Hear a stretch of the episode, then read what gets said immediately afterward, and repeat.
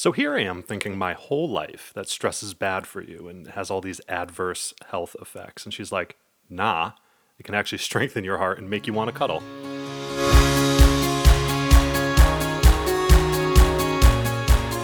Hey everyone, good morning, good afternoon, good evening, good whenever it is that you're joining us. It's a beautiful summer day here in Connecticut, and whether you've realized it or not, you're listening to the Uncurated Catholic Show. I'm your host, Torin Bourke, youth minister and teacher by day, writer, student, thinker of long thoughts by night, and somewhere in between. I like to sit down and share what's been on my heart and occupying my mind. Right here, each and every week, we may chat about God, we may chat about life, we may chat about poetry, maybe the Electoral College, tennis, underwater basket weaving, really whatever seems worth sharing, all in the time it takes me to drink my morning coffee. So, first things first, grab a cup of whatever works for you. And before we begin today's show, make sure you check me out at torinbourke.com, or you can always follow the show on Instagram at uncuratedcatholic. Let's get to it. So, welcome back to another season of the show, if memory serves me right. And honestly, it doesn't always serve me right, but if it serves me right in this moment, I think the last episode came out just about 11 months ago, so pretty much a full year. It's been a bit, right? And there's so much to discuss with you over these next 12 episodes, but in keeping with the mission here at the Uncurated Catholic Show, I can promise you that whatever all of these episodes shape up to be, I promise that they will be minimally planned and, of course, lacking in production value. But we get enough of that in every other aspect of our lives, right? Everything is so meticulous and we only kind of present what we want to present. Here, we like to kind of push that aside and just let the Holy Spirit guide. And whatever happens, happens. And wherever we end up together, we end up together. So, as always, I've got my coffee and a simple morning blend today, nothing special. But what is special, what I want to mention is this awesome 30 ounce mug, 30 ounce mug. It's obnoxiously big. It'd be really great in like a in like a bar fight. Like it's it's massive. You could really club somebody over it. And it says, "I'm a teacher. What's your superpower?" You see, I'm notorious for always having a coffee cup in my hand at school. I walk around with it everywhere. I pretty much got it all through the school day, even in the afternoon. So it's kind of become a natural gift idea. It's what the kids kind of think about when they want to get me something. This particular mug happened to come from one of my eighth graders around Christmas. And it's awesome because I really only have to fill it up once and it lasts me at least a couple hours, at least to lunch normally. So that's always great. So I figured since this was the first episode of the new season, I would dedicate it to answering some questions um, and not really just get to know you questions, although that is, I think, important, but they're really kind of like faith stuff. Because if there is one theme at all in this program, it is that we like to tie things back to faith. So, you know, it'll give anybody who may be listening for the first time a chance to decide on whether my opinion and my musings are even worth the time. Um, but it also is, is an opportunity for me to kind of maybe go into some of those faith topics that I haven't yet gotten to touch on and maybe might kind of cue me in on some things that perhaps I want to talk about in, in later episodes. But before we get to that, though, I, I wanted to share something that came up just yesterday. You see, stress and mental health in general is a topic near and dear to my heart. You know, I've struggled with all sorts of different things in different phases of my life. And so I try to speak about it as often as I can whenever possible. I was actually invited to give a talk to the Creation Project on the subject. If you don't know who they are, you got to check them out. Instagram, YouTube, Creation Project, young people doing awesome, awesome things, tying in creativity, sharing in their Catholic faith. It's a beautiful thing, very, um, very needed in today's world, I think, especially for young people. I also, I did an episode here about the subject, and you can check that out as well. It actually remains one of the more listened to episodes. Um, it definitely got a lot of um, interaction. It definitely was something that I think people were really, really struck by, and that's a beautiful thing. That's largely why I do this. Um, so, if perhaps that's a topic that we can dive in again, I'm sure it will be. I, I wanted to, you know, just mention stress here you know, because it's it's important to stay current. It's important to stay moving. The conversation needs to keep going. And though I'm not really going to dive into it in this episode, I want to get to my my Q and A here. I I did want to want to talk about something I just learned literally the other day. So I decided a while back that it would be a really fun idea to go back to graduate school. So I'm actually coming to the end of a program in organizational leadership. And I'll share more about that at a different time. But workplace stress is naturally a huge deal, right? In fact, some surveys have upwards of 50% of Americans as identifying their work as a major stressor in their life. 50%. I came across a researcher named Kelly McGonigal, and if you're if you're a Harry Potter fan, you probably just smiled. Kelly McGonigal, and she did a TED talk. I think it was back in 2013 called "How to Make Stress Your Friend." I would highly, highly recommend you go find it. Hopefully, I remember to post the link somewhere in Instagram or I'll post it somewhere. But if I don't by the time this uh, this uh, episode airs, definitely go check it out. I think it has like 26 million views. I'm, I'm sure I'm sure you could find it pretty easily. Anyways, she actually shares two pretty incredible things. First, that the mere belief that stress is harmful actually makes it more harmful. You see, by changing our perception of stress, for example, like seeing the sweating and our increased heart rate as being signs that our body is preparing to like succeed at a challenge, by looking at it like that, we actually reduce the health risks. I mean, talk about like a mind over matter situation. Second, stress releases oxytocin, which has been called the cuddle hormone because it promotes the desire to be close to others, to empathize with others, to even help others. Now, there are so many other factors like personality, right? Type A, type B, and even our environment that makes stress responses a really challenging thing to think about. It's, it's very personal and very unique to people. But the science clearly shows that when we are postured to handle the stressor, right, we can actually find it increasing our social drives and actually improving our cardiovascular function like crazy. How to Make Stress Your Friend, 2013, Kelly McGonigal. You know, you you grow up hearing that stress is bad. Now, of course, a little bit of stress, right, keeps you motivated, keeps you moving, but but stress is bad. Stress damages your heart, and it's true it does. But Kelly's research seems to open up a whole new category of thinking about stress where it actually can promote wellness. Isn't that like even weird to even say it? Like promotes promotes wellness, right? We just have to be postured to handle it and to think about it well crazy. I, I am looking forward to um, continuing uh, diving into that research and learning more about that. And perhaps if I discover something, I will be sharing that with you. So I have a couple of questions that supposedly are related to faith. However, I have not seen them. I'm literally looking at them for the first time myself. And so I don't really have any clear sense of what they are. But I want to kind of use it as a springboard, maybe get, you know, some thoughts out there. Maybe maybe it'll trigger some sort of conversation. And I'm just gonna kind of share what what comes to mind when I when I read these questions, and uh, we'll go from there. All right. So, question number one: What is something that has brought you joy this week? That's an interesting question because this has actually been a very stressful week. Interestingly, right? We're talking about stress. It's been a very stressful week. I'm not entirely sure, and not to get off into a whole big tangent here, but I'm not entirely sure what triggers my stress responses. Um, there, there's a lot of times when I'm, I'm challenged to do something that's very scary, and I actually rise to the occasion. Actually, I enjoy it. It's it's an exciting opportunity to grow and push myself, and I really like that. I've kind of always just jumped into the deep end of things. Um, you know, I kind of I, joined the Coast Guard right out of high school just because I wanted to go see stuff and do stuff. I didn't really put much put much thought into it. I kind of jumped into seminary because I, I just felt this tugging on my heart to try something radical to kind of give my life radically to Jesus, whatever that meant. And so I'm not really entirely sure what triggers stress, but these last two days have been very, very stressful. And it normally it, t- it tends to be silly things like organizing events which ironically is a big part of my job especially in the summer right? Like organizing like youth ministry events.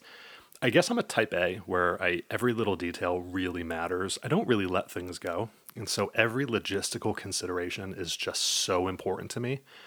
And i also tend to struggle with delegating. So i take a lot on myself And that makes for very, very difficult kind of piling up of tasks. And then I, I eventually just don't know how to dig myself out. So that was kind of one of these weeks.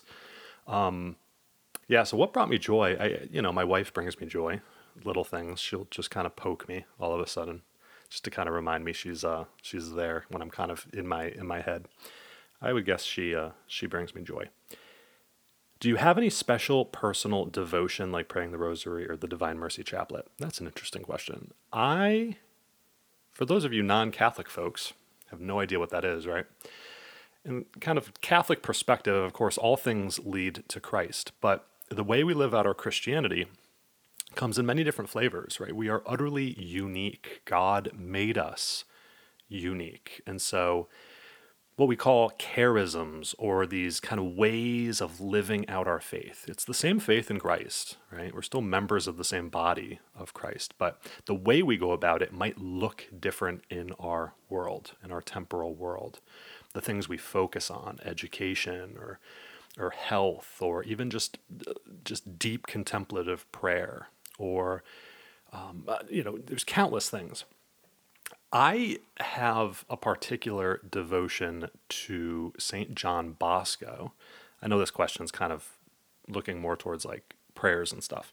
And I, I do have a special devotion to the St. Michael Chaplet. But as far as charisms and, and all personal devotions, I, I really have a special devotion to St. John Bosco. And actually, one of the things besides going back to school that I've been kind of working on and praying about and kind of uh, kind of bringing into my life um, is Salesian spirituality, which I've gotten really big in. In fact, I'm actually in a program I'm, I'm discerning and I am preparing um, to be a promised uh, member of the Association of Salesian Cooperators, which is one of the three communities of the Salesian family first started by St. John Bosco in Italy back in the 1800s.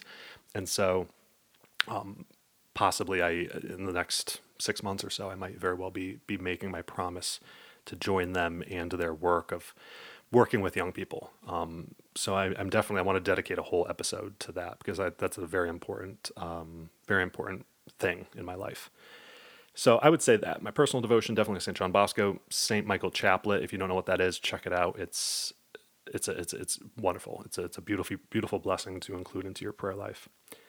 Uh, what is your favorite Catholic podcast or YouTube channel? The Uncurated Catholic Show. Duh. No, I. Uh, I'll be honest with you. I'm really, I'm not a big social media person. It's one of the reasons why I think there's great irony in me doing this show is because I really don't market myself. I uh, I've I've had a website since 2014. Um, so what's that? Seven years. And I really every so often I'll I'll I'll put you know, I'll put a piece up that I wrote, something that kind of strikes my heart, and then months will go by, maybe a year will go by. I really don't uh, share it so directly. It kind of just lives out there. And every so often I get an email, every so often I, you know, somebody will reach out through and I'm like, oh yeah, that's awesome. Same thing with the show. It's it's kind of meant to just live out in cyberspace, and whoever stumbles across it stumbles across it. I, I, I enjoy doing it. I I enjoy kind of keeping it simple, kind of keeping it basic. Um, and largely it's because I, I, I, really am not super plugged into the, the YouTube social media world. You know, I like Father Mike Schmitz, of course. I like anything that comes out of Franciscan University of Steubenville. I like, you know, Ascension Presents, all that stuff. Um, goodness, I, I don't even know where to begin. There's this young woman who recently has been really kind of striking me with how clearly and how passionately she defends the faith. Her name's Amber Rose, and she goes by the religious hippie. I guess she got her big break, big break, like, you know, or stars or something. Um, she really got known through, I guess, TikTok, and I guess that's kind of her her main thing. I've I don't know anything about TikTok, but that's kind of her main thing. But she's kind of ventured out into into YouTube stuff and and Instagram and all that. So she I have no idea how old she is, early twenties, I would guess. I think she's in college. Um, she's just very clear and passionate, and she doesn't really she doesn't dance around the difficult things, and um, and she seems just kind of like a normal person, which is you know not like one of those weirdos. you know, we're all weird in, in a lot of ways, but um, she just seems very approachable and very very likable. So I would definitely go check her out, um, especially if you are kind of a younger, you know, twenty something year old. Now that I've turned thirty, I've realized that you know my life is changing. but if you're uh, if you're a younger person, definitely go check her out. Let's see, a couple more. How do you prepare yourself for Sunday Mass? Ooh, I, hmm, I wish I did, um, and I don't. And that's, yeah, that's that's a good convicting question because I, I, I really don't. You ought to, and even beyond just you know, abstaining from food and water an hour before the Eucharist, or maybe saying a, a, quick prayer, you know, when you get into the pew. It's one of those Catholic things, right? You know, you get in the pew, you kneel down, you say in Our Father, and, you know, there you go. It's just something that we're taught to do. We don't really think too much about it. You definitely should prepare yourself. Um, I live about 30 minutes away from the parish where I work, and obviously I we worship at because I'm kind of there for you know my professional capacities, and so it just makes sense to attend mass there. So about 30 minutes. So we, my wife is not the most you know morning person, so much of a morning person. So some, sometimes, and it's my fault oftentimes as well, but sometimes we just struggle to get out the door right at the t- right on time and traffic and everything else. We're normally rushing in right, like right at the bell, so to speak. Um, it's it, it, it's sad. It, it really is sad. I wish that we were intentional, and perhaps that's something that we need to kind of think about and pray about. Is just even maybe spending a couple minutes of maybe like quiet in the car. I mean, we have 30 minutes together before Mass. Maybe turn the radio off, say a prayer. Maybe while I'm driving, she can even pull up the readings and just kind of think about what we're going to be hearing in the in the liturgy of the Word. I don't know. I, as I say these, perhaps I'm kind of convicting myself. What book has influenced your spiritual life the most? That's a good one too. I did, I think the last episode of the previous season, I talked about some of the influential books. Um, I would definitely go check that out. I don't want to spend too much time kind of reiterating all that, but there's it, it, it you you need a, a well balanced library. You need to read some really good theology because you can't love what you don't know or who you don't know, and you need to really confront the fact that the world makes the faith seem like a bunch of fairy tales, and that's utterly nonsense. That all throughout Christian history, deep, passionate intellectuals have offered critical, philosophical, sensible, beautiful explanations for the things we believe. It's they're not arbitrary. Doctrines of the church are not arbitrary. They didn't just pop out of nowhere. And you need to start realizing that, I think, in order to really be able to defend and, and ho- defend yourself from all of the different voices that whisper in our ears. And there are so many of them. You need to kind of fortify yourself so that you can really f- have the freedom to, to come to fall in love with Christ. And the first thing is to realize that no matter what clever argument you might hear, the church has heard it. The church has heard it in 50 different forms, and the church has clearly answered it. And so you need to know what those answers are. I definitely would also recommend Hilaire Belloc, um, especially The Path to Rome, which is kind of an adventure work where he walks from France across the Swiss Alps into the city of Rome. And it's part kind of adventure diary, it's part uh, philosophical and theological reflection. It really beautifully ties together the human need to explore and to experience, but also come to understand the transcendent and how God works in our world. I, I would I couldn't recommend that enough. That's been huge for me. Do I have a favorite religious order?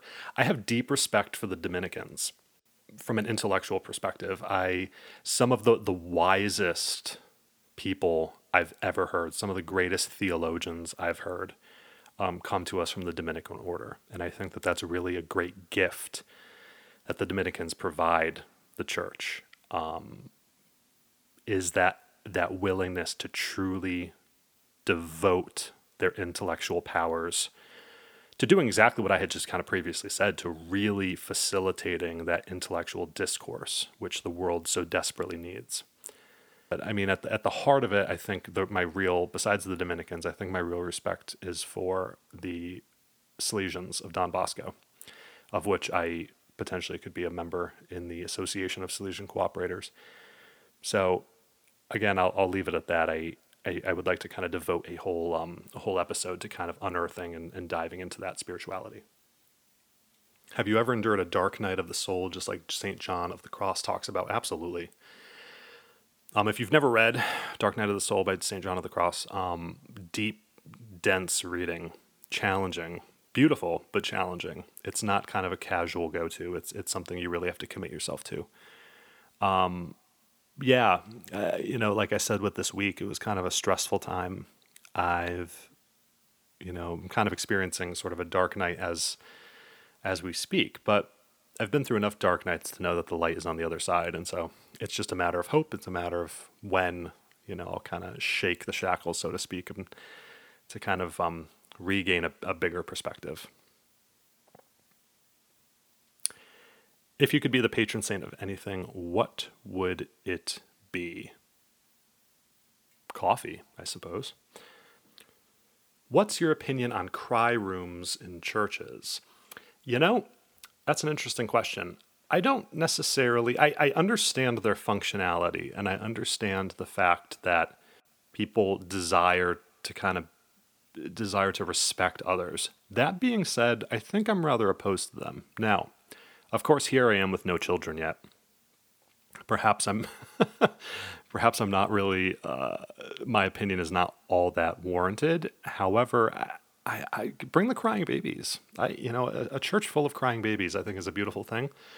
You know, I like to. My wife and I always look at each other, and uh, and we, we always smile when babies are crying because it's like, mom and dad might kind of be stressed and worried and anxious, but they're there and how awesome that is because I, I can't imagine the temptation to having uh, you know a bunch of these little ones running around to being like you know what let's just forget mass today and no and they're there and what an awesome witness that is. I i struggle to get my butt out of bed and get out the door and go to mass and i i, I just got to haul myself and my wife my wife comes along too. I mean we don't we're not responsible for a bunch of little ones to get them dressed and cleaned and you know teeth brushed and get them in the car and so I, I think it's an incredible witness and it's a shame to take that witness and to shove it off into a dark corner or to shove it off into a separate room.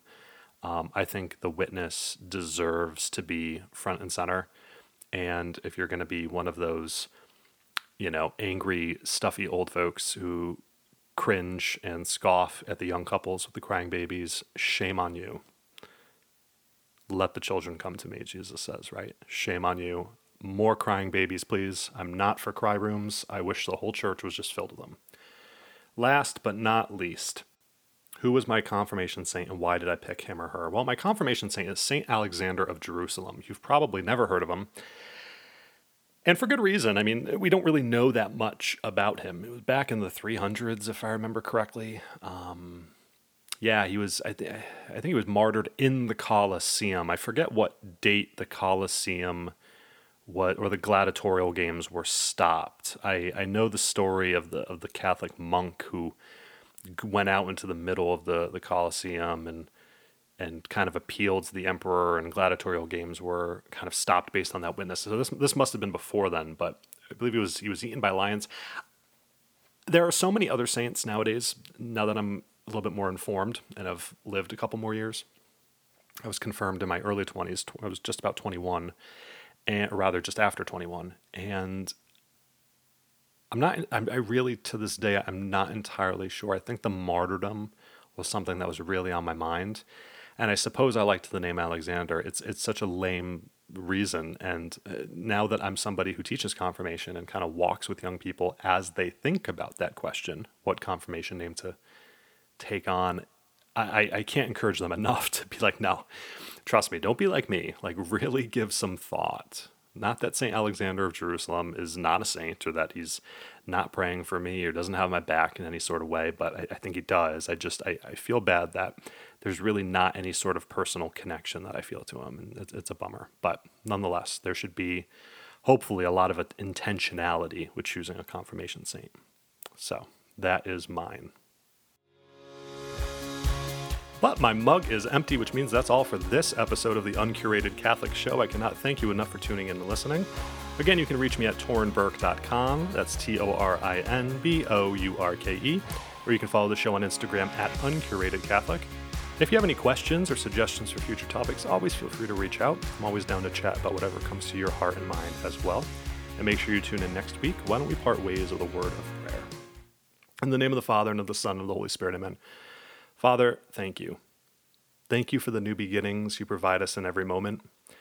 Our bodies are filled with praise and thanksgiving for the love, the mercy, the grace, the forgiveness you give, even when we fail. You're there waiting to pick us up and to guide us back to the path you have ready for us. Whether we see them or not, you have placed people in our lives to help us follow you. Thank you for those special people. We'll continue to praise you in the storms and praise you in the joys. And thank you, God, for new beginnings. Amen. name of the Father, Son, Holy Spirit. Amen. All the best. God love you. Benedicamus Domino. Let us bless the Lord.